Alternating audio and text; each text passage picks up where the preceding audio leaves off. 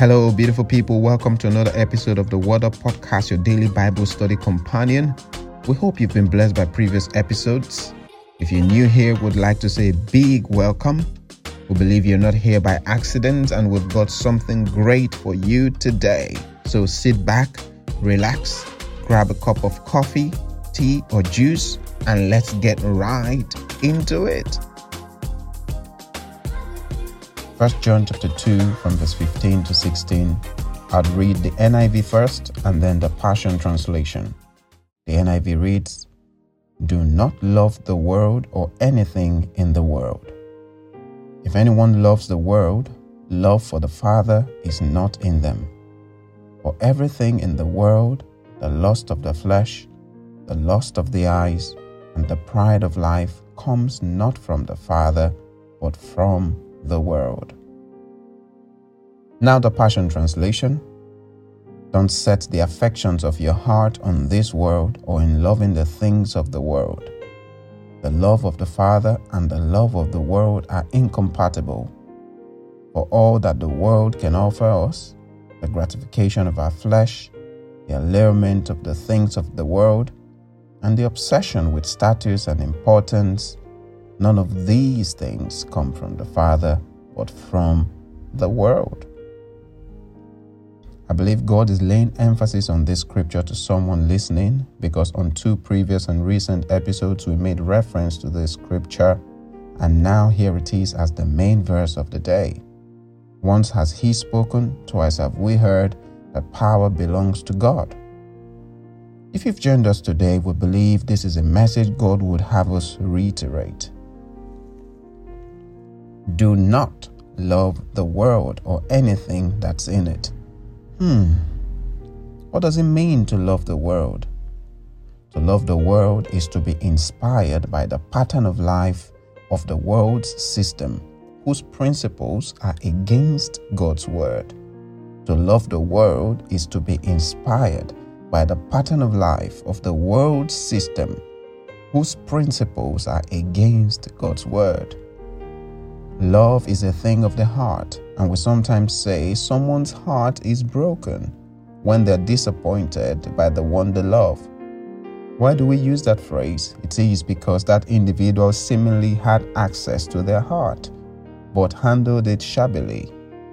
When anyone is in love with the world, they have granted the world access to their most precious zone. The heart is the core of our being. On three different instances, Jesus referred to Satan as the ruler of this world. One of the accounts says, I won't speak with you much longer, for the ruler of this dark world is coming. But he has no power over me, for he has nothing to use against me. You see that in John 14 and 30. While Jesus was praying for his disciples in John 17, he said to the Father, They are not of the world, even as I am not of the world. The world system is not a neutral system, but against God, and I'll give us a few examples. I once saw one advert on several billboards in London last year of a boy kissing a girl who was almost naked. I struggled to understand the meaning of the advert but on my way back from work, while waiting for the bus, I took a closer look on that advert. When it popped up again, I realized they were advertising burger. Yes, burger, burger to be eaten. Then I asked myself what the relationship was between burger, nudity, and kissing, and the answer was Satan, the ruler of this world's system. There's hardly anything that's been advertised today that someone would not be almost naked, and you begin to wonder the relationship. The idea is to desensitize the public of those acts. It was a shocker late last year when the new Superman series was announced to have a gay personality. This was one program we admired as children and just like everything else, the world's concept is being introduced to desensitize children of God's standards. It's now everywhere in cartoons, books, and even taught in schools. Hmm. For anyone to survive and nurture their Christian faith today, one has to be extremely resolute. The world system postulates that anyone can be what they feel like and do as they feel. Hmm. If we examine that statement, we will realize that it is only twisted to support Satan's agenda. I'm surprised that we still have laws in place, presidents and prime ministers in office. The existence of laws in a state tell us that we cannot do what we feel like doing. For example, when someone is late for a meeting and the traffic light says stop, he stops not because he wants to, but because the state government says so. If you ask him, he feels like going, but because he knows there's a consequence if he breaks the light, he does not carry out the action he felt like carrying. This means we are not free to do what we feel like. But why does that statement now count on the issue of gender? That someone can become whoever they feel like becoming? Hmm. Think about it. If we respect and obey laws made by humans, why do we think we can change what was made by God? Hmm. Is it because we think God isn't here to send us tickets for breaking his laws? Think about it. If we have presidents and prime ministers who we revere, though their term is short lived, should we not much more revere the one who created the entire universe and lives forever? My wife and I were watching a movie on Netflix the other day, and it was portrayed on that movie how people left one relationship to another changing multiple relationships and sleeping with themselves without any restraint or remorse. Again, this is trying to pass a message to people that it's okay to sleep around. No, it's not. No, it's not. We have to take our stance as Christians. We can't be God's children and do things the world's way. Our verse for today says, Do not love the world or anything in the world. If anyone loves the world, love for the Father is not in them. For everything in the world, the lust of the flesh, the lust of the eyes, and the pride of life, comes not from the Father, but from the world.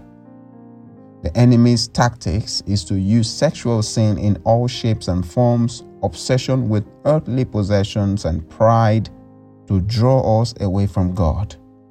We've got to stand firm, hold fast our walk of righteousness and our confession of faith in this evil world and give God the entirety of our heart such that there's no room for anything else. If you know this song, I'd like you to sing it as we pray. The lyrics of the song says, Lord, I give you my heart, I give you my soul, I live for you alone. Shall we pray? Dear Father, we thank you for your word which has come forth today. We ask, dear Lord, that you help us to live as Christians in this world. Help us to demonstrate the life of Christ. Help us not to be carried away by the practice of the world, the practice of sin. Help us to live above the lust of the flesh, the lust of the eyes, and the pride of life. Help us to overcome temptations that come in these regards. Help us to please you. Help us to be resolute in our faith. We ask, dear God, that you help us in this world. Jesus was praying for us. He said, Though we're in the world, we are not of the world. Help us to be reminded of that truth that we are pilgrims here on earth, that we are sojourners, and we have a Father in heaven and a destination in heaven. Thank you, dear Lord. In Jesus' name we pray. Amen. Thanks for tuning into the Word Up podcast today. We hope you've been inspired by God's Word. If you've got any questions or comments, you could leave them at the comment section below or email us at worduppodcast21 at gmail.com. We'll be delighted to read from you. You could also do it by letting us know where you're listening from and how this program has blessed you See you next time for another exciting and inspiring episode of the Word Up Podcast. God bless you. Bye bye.